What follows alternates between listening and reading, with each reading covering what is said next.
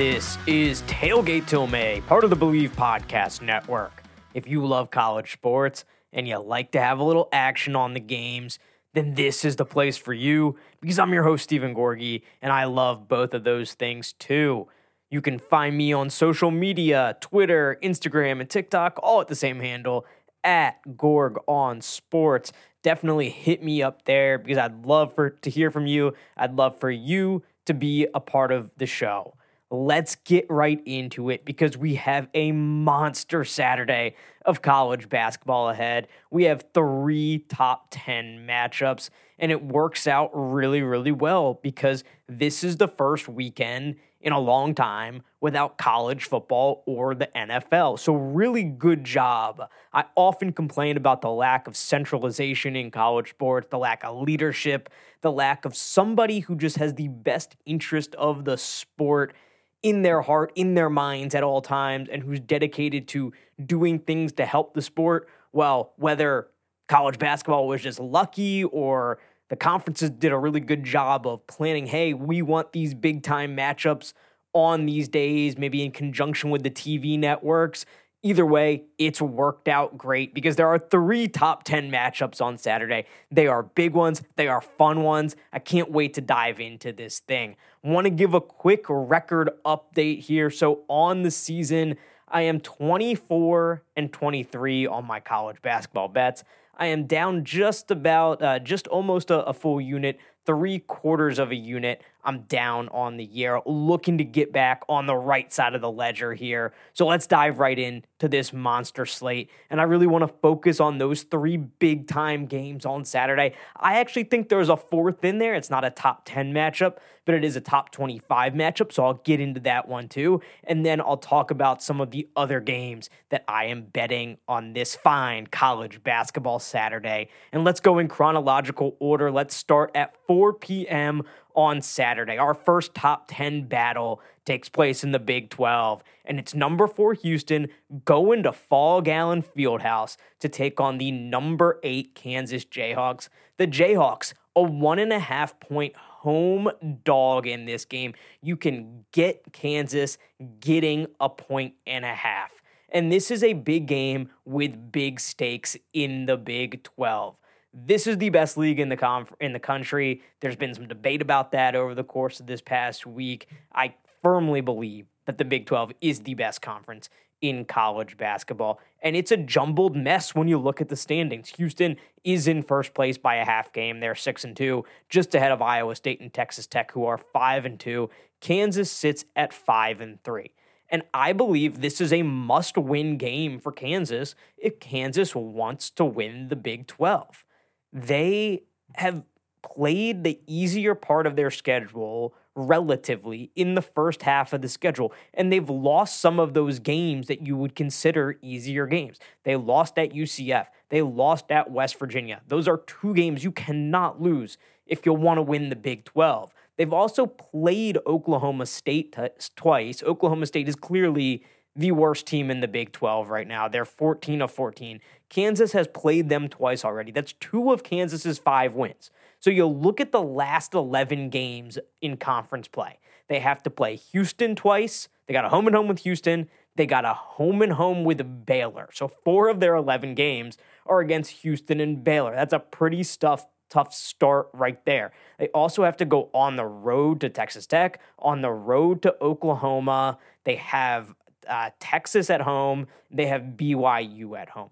It's a tough schedule. And that's why I believe this is a must win game for Kansas if they want to win this league. You can't fall behind Houston by a, a, full two games at this point in the season. That would put Houston at seven and two. It would put Kansas at five and four. And it, it, it's a must win for Kansas, in my opinion. You got to hold serve at home because you got to expect that Houston will hold serve when you go there. So I think this is a huge one for Kansas.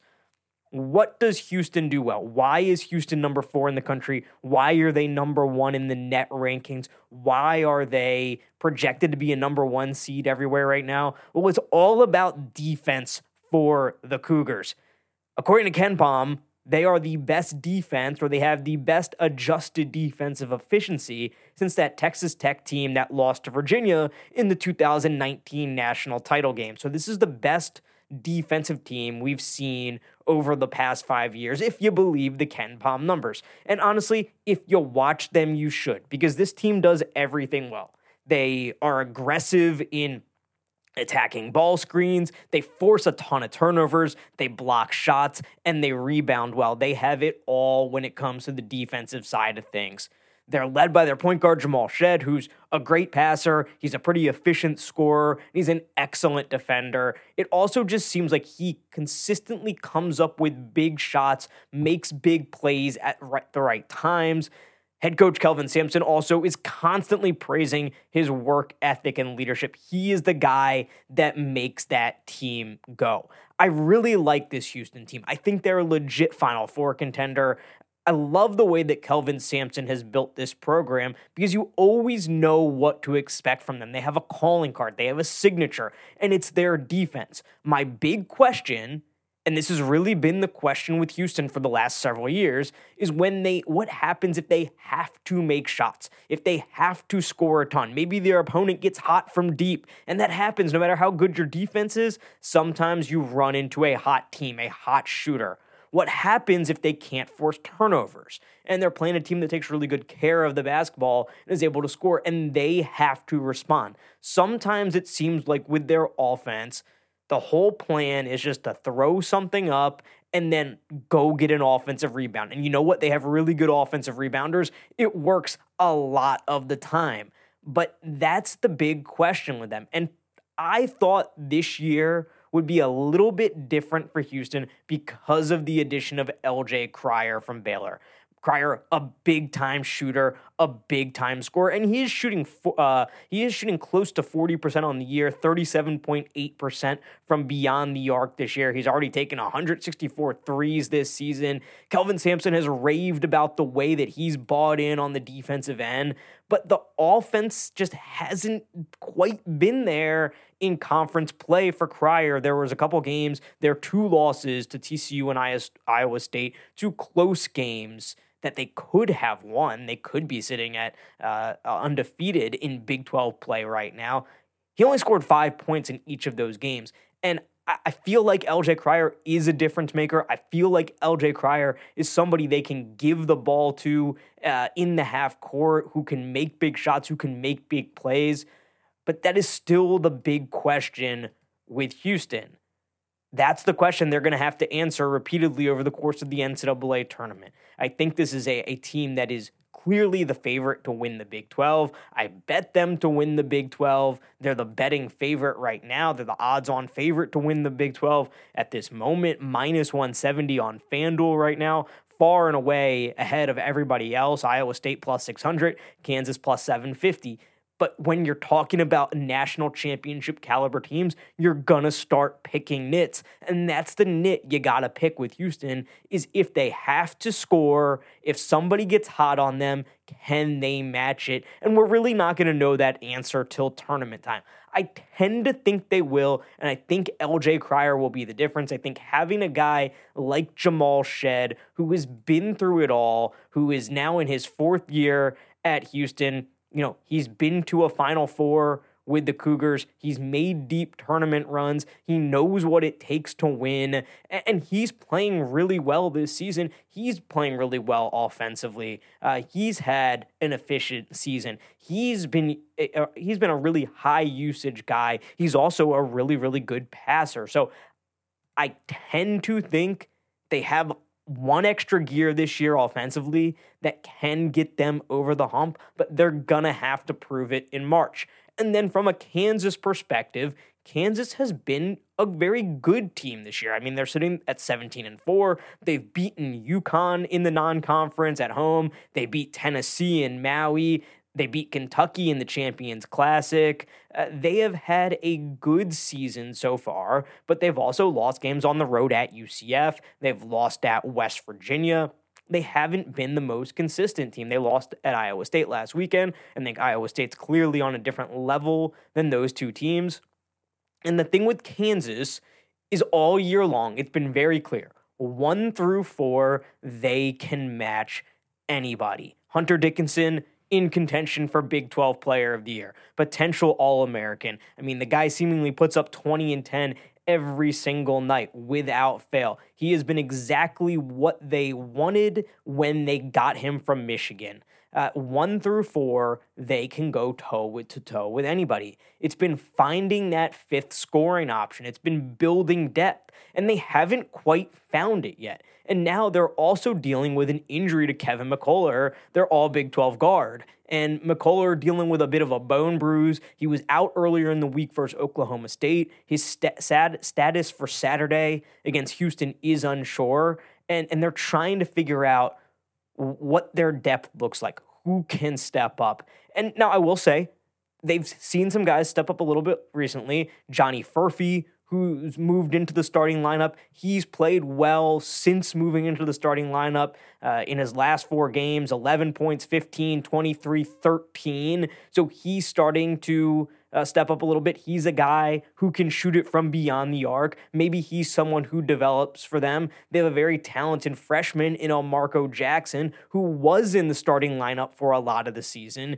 and uh, and he just was not seemingly able to find a ton of consistency on the offensive end, but he had a nice game against Oklahoma State earlier this week, putting up 10 points. Uh, said that it was the most comfortable he's felt. So, you know, there's still six weeks to go in the regular season. There's still time to develop, uh, but it's got to come sooner than later for Kansas. That's the big question for them.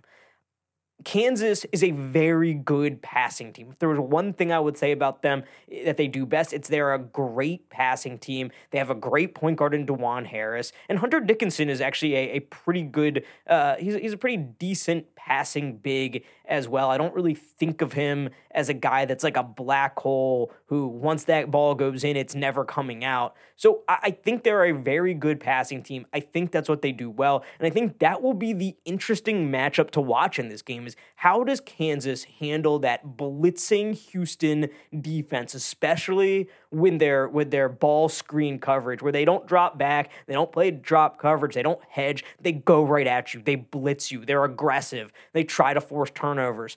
And a team that passes the ball well like Kansas might be able to have some success about with that against that. That's a, a really interesting matchup that I'm watching in this one the way I'm going to ultimately bet this one is I am going to take Kansas. I think Houston is the better team. Houston has an elite defense. I don't see anything that is elite about Kansas. I think Kansas might be the more well rounded team. I don't know that Kansas is elite at anything except maybe passing. They are a great passing team, like I said. But man, oh man, how you got to be really, really confident to lay a point and a half on the road in the Phog in February in a Big 12 game. And I think Houston is the better team. I think Houston has the higher ceiling. I think Houston will win the Big 12. I think Houston will be a number one seed. And I think they are a legitimate Final Four national championship contender. But I like that Kansas passing ability. I think, you know, it's interesting when you look at who the best player in the court is, it's either Hunter Dickinson or Jamal Shead. I think Jamal Shead versus Dajuan Harris is a very interesting matchup.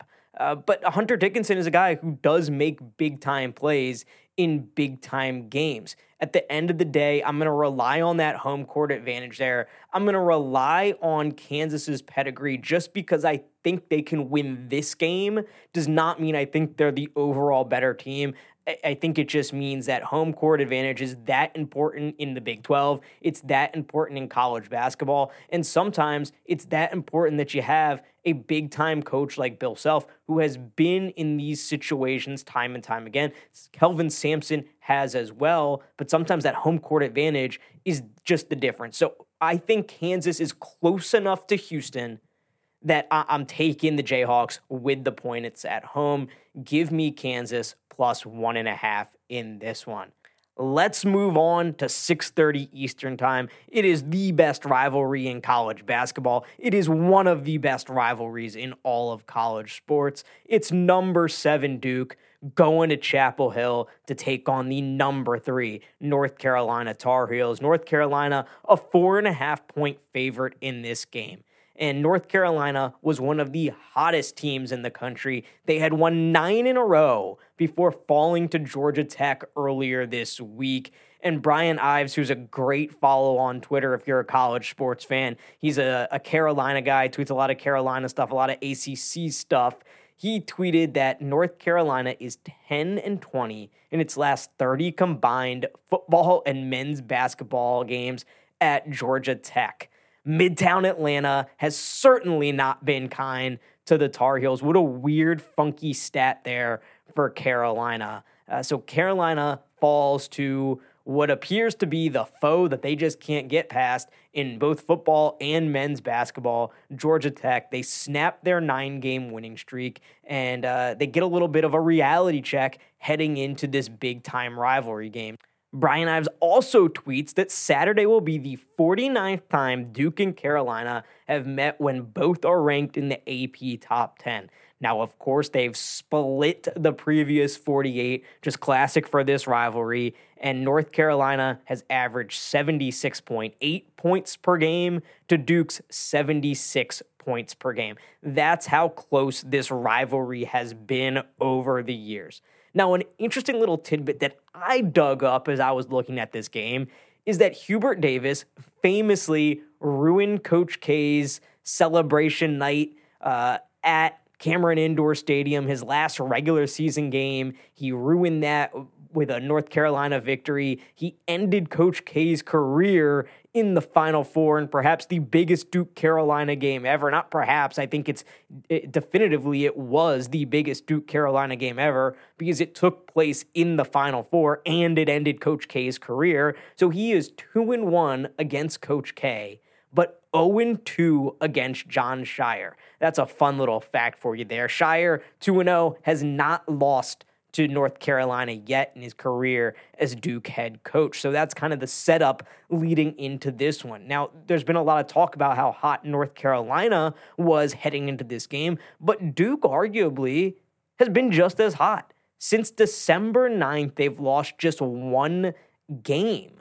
Duke uh, sitting at 16 and 4 on the season is 11 and 1 since losing to that same Georgia Tech team on December 2nd. So Georgia Tech, despite being under 500 on the year at 10 and 11, has beaten both Duke and North Carolina, the clear-cut top 2 teams in the ACC. But Duke has been really really good. Uh, after losing that Georgia Tech game, they were sitting at 5 and 3 on the year. Since then, they've gone 11 and 1 with their lone loss coming at home to Pitt a couple weeks ago. And Duke's beaten Baylor on a neutral court over that time. They beat Clemson at home uh, uh, last Saturday, who I think Clemson is the third best team in the ACC right now, but a clear step below Duke and Carolina.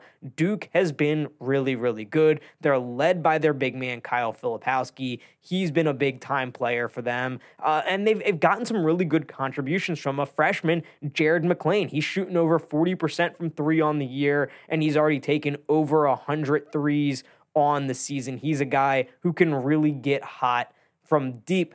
I don't know how to bet this one. I'm going to just stay away from it. Carolina's a four and a half point favorite in this one. These games tend to be close. And if it was like Carolina minus seven, I think I would jump on Duke here. I'll never know. We'll never know what it would have been if Carolina had beaten Georgia Tech, but I do wonder if it would have been a couple points higher. It opened at minus five and a half. I saw it in real time, dropped to four and a half. I wonder if it would have opened like at six and a half if Carolina had won that Georgia Tech game.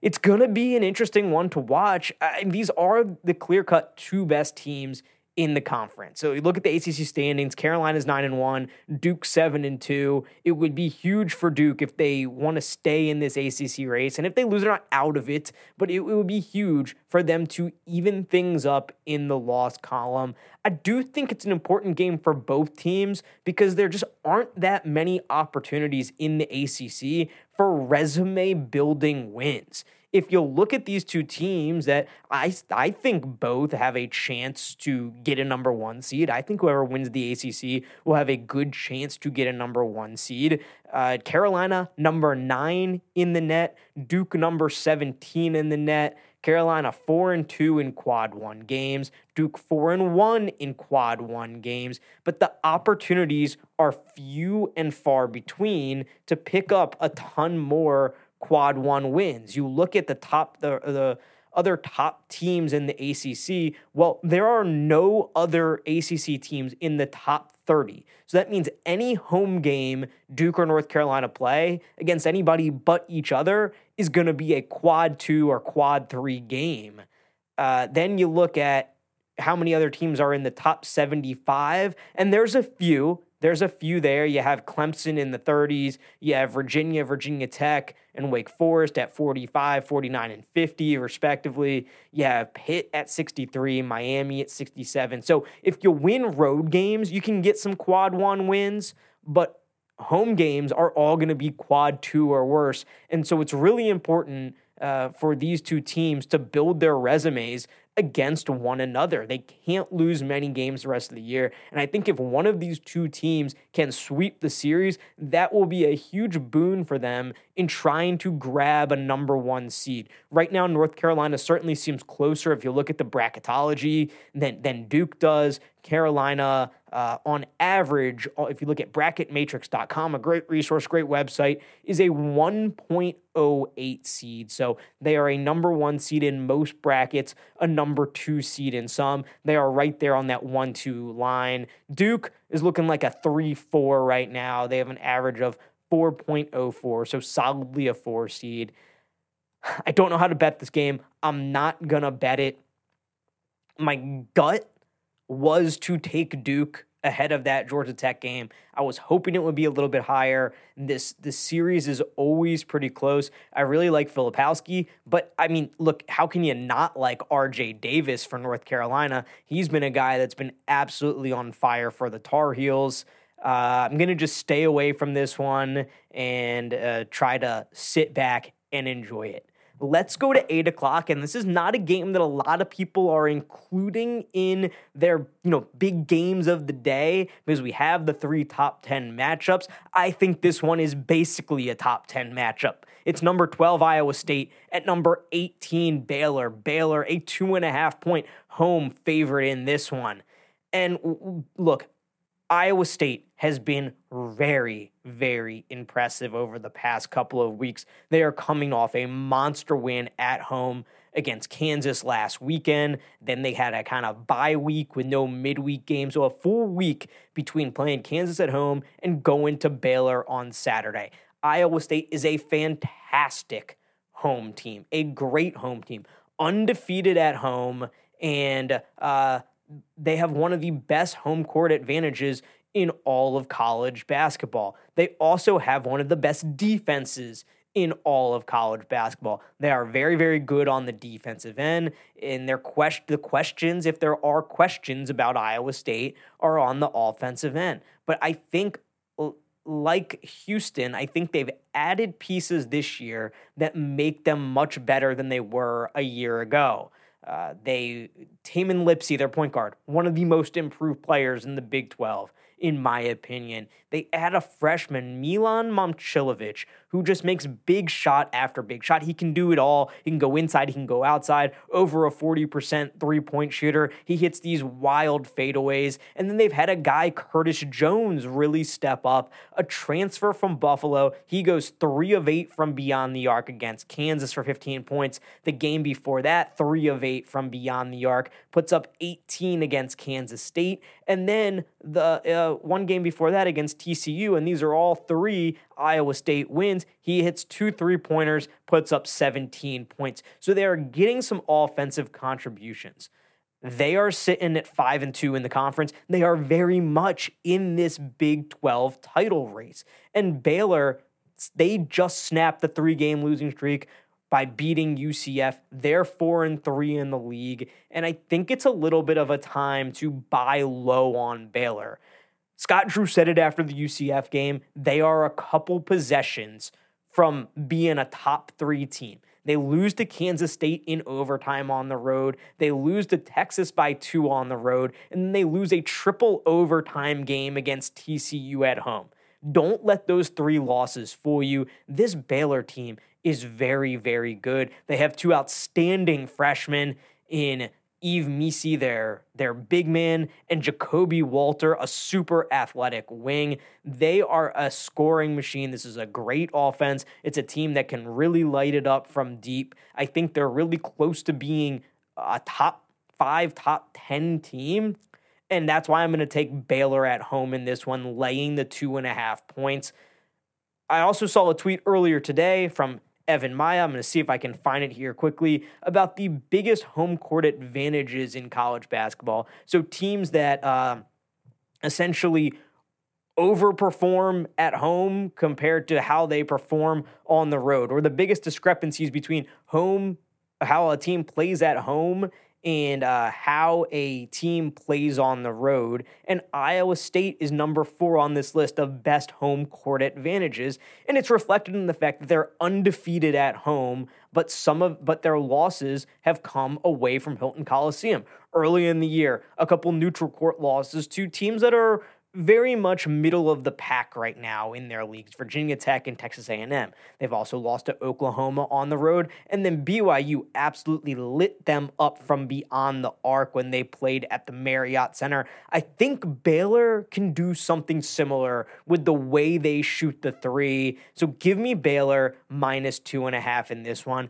but i expect this to be a tight one throughout and i think baylor has just enough to get over the hump. It's a buy low spot for me on the Baylor Bears. And let's finish up our big time matchups at 8:30 Eastern Time in the SEC. Number 5 Tennessee goes to Rupp Arena. They're going to take on number 10 Kentucky. Kentucky a one and a half point dog in this one and just tell me how many times over the course of college basketball history do you think both Kansas and Kentucky have been home dogs on the same day? I bet it hasn't happened very often, and we're going to see it on Saturday. And just out of principle, I have to bet on both those teams. So give me Kentucky at home plus one and a half against the Vols.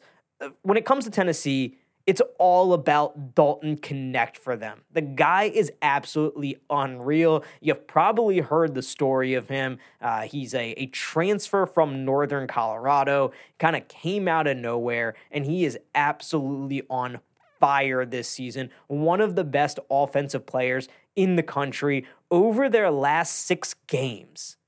He is averaging nearly 32 points per game. He's at 31.8 points per game over the last four weeks or their last six games. They maybe have to rely on him a little too much, though. Against South Carolina, their loss to South Carolina earlier this week, he, he scored 31 of the 59 points. And I worry about what happens if he can't score or is he enough by himself to keep up with some of these teams. Now, Tennessee does have a very good defense, just like they did last year, but Kentucky is a very impressive offensive team. I think at home, Kentucky is able to score. They're a very good three point three point shooting team, and I don't think Dalton Knecht alone is enough to get the Vols over the hump. So give me the Cats as the home dog in this one.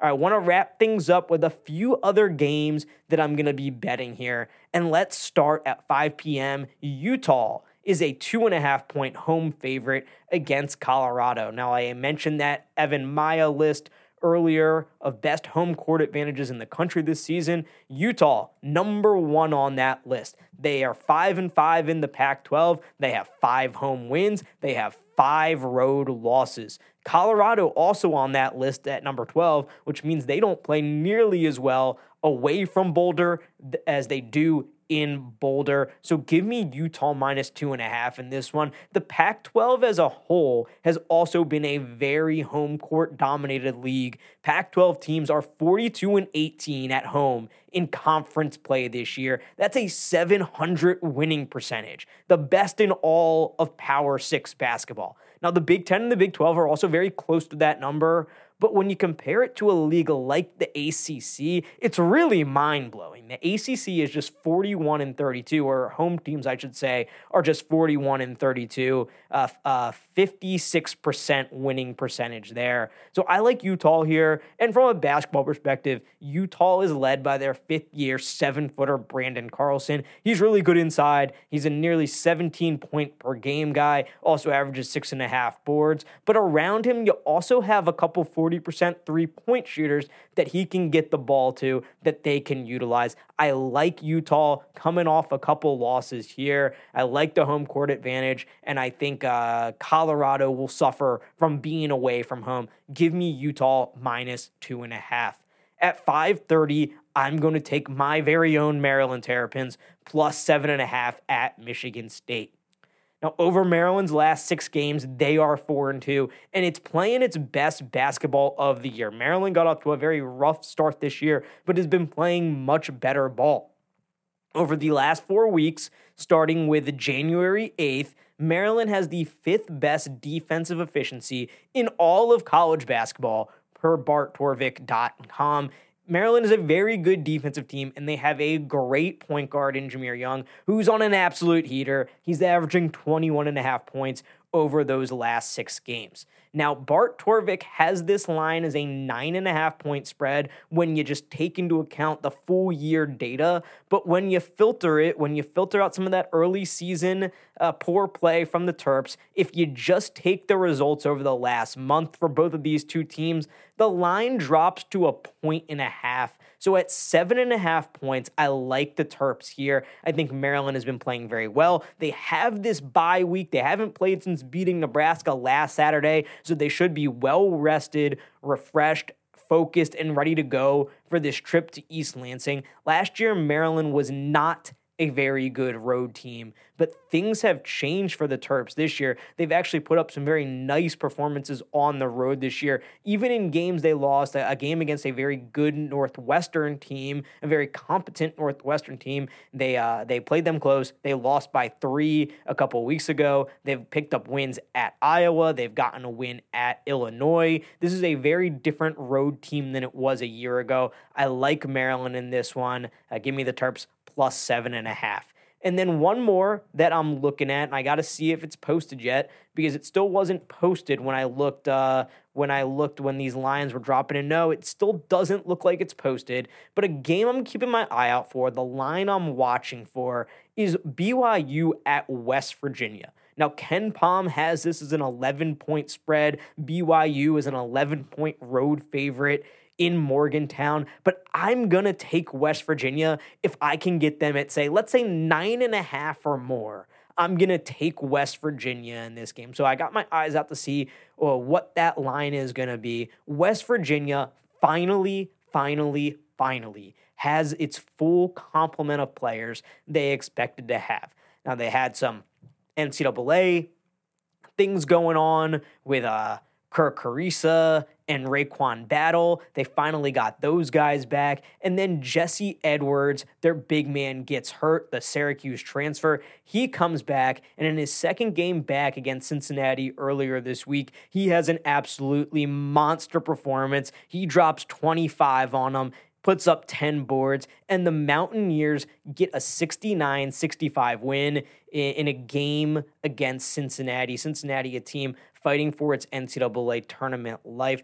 Uh, West Virginia in this game, down 10 late. They make a huge charge. They end the game on a 19 to 5 run. So over the past or over the last six and a half minutes or so of that game, they go on a 19 to 5 run and get the win. I think the metrics wildly underrate West Virginia because the personnel just hasn't been there all year. And uh, this is a team that even without Jesse Edwards was able to get a win against Kansas earlier this year. It's a team that's really hung in there over with some difficult circumstances and now that they have everybody they expected to have i think they can do some more damage over the last 10 games in big Te- in big 12 play it's a very difficult long trip from from Provo, Utah to Morgantown, West Virginia. I like all those factors in West Virginia's favor.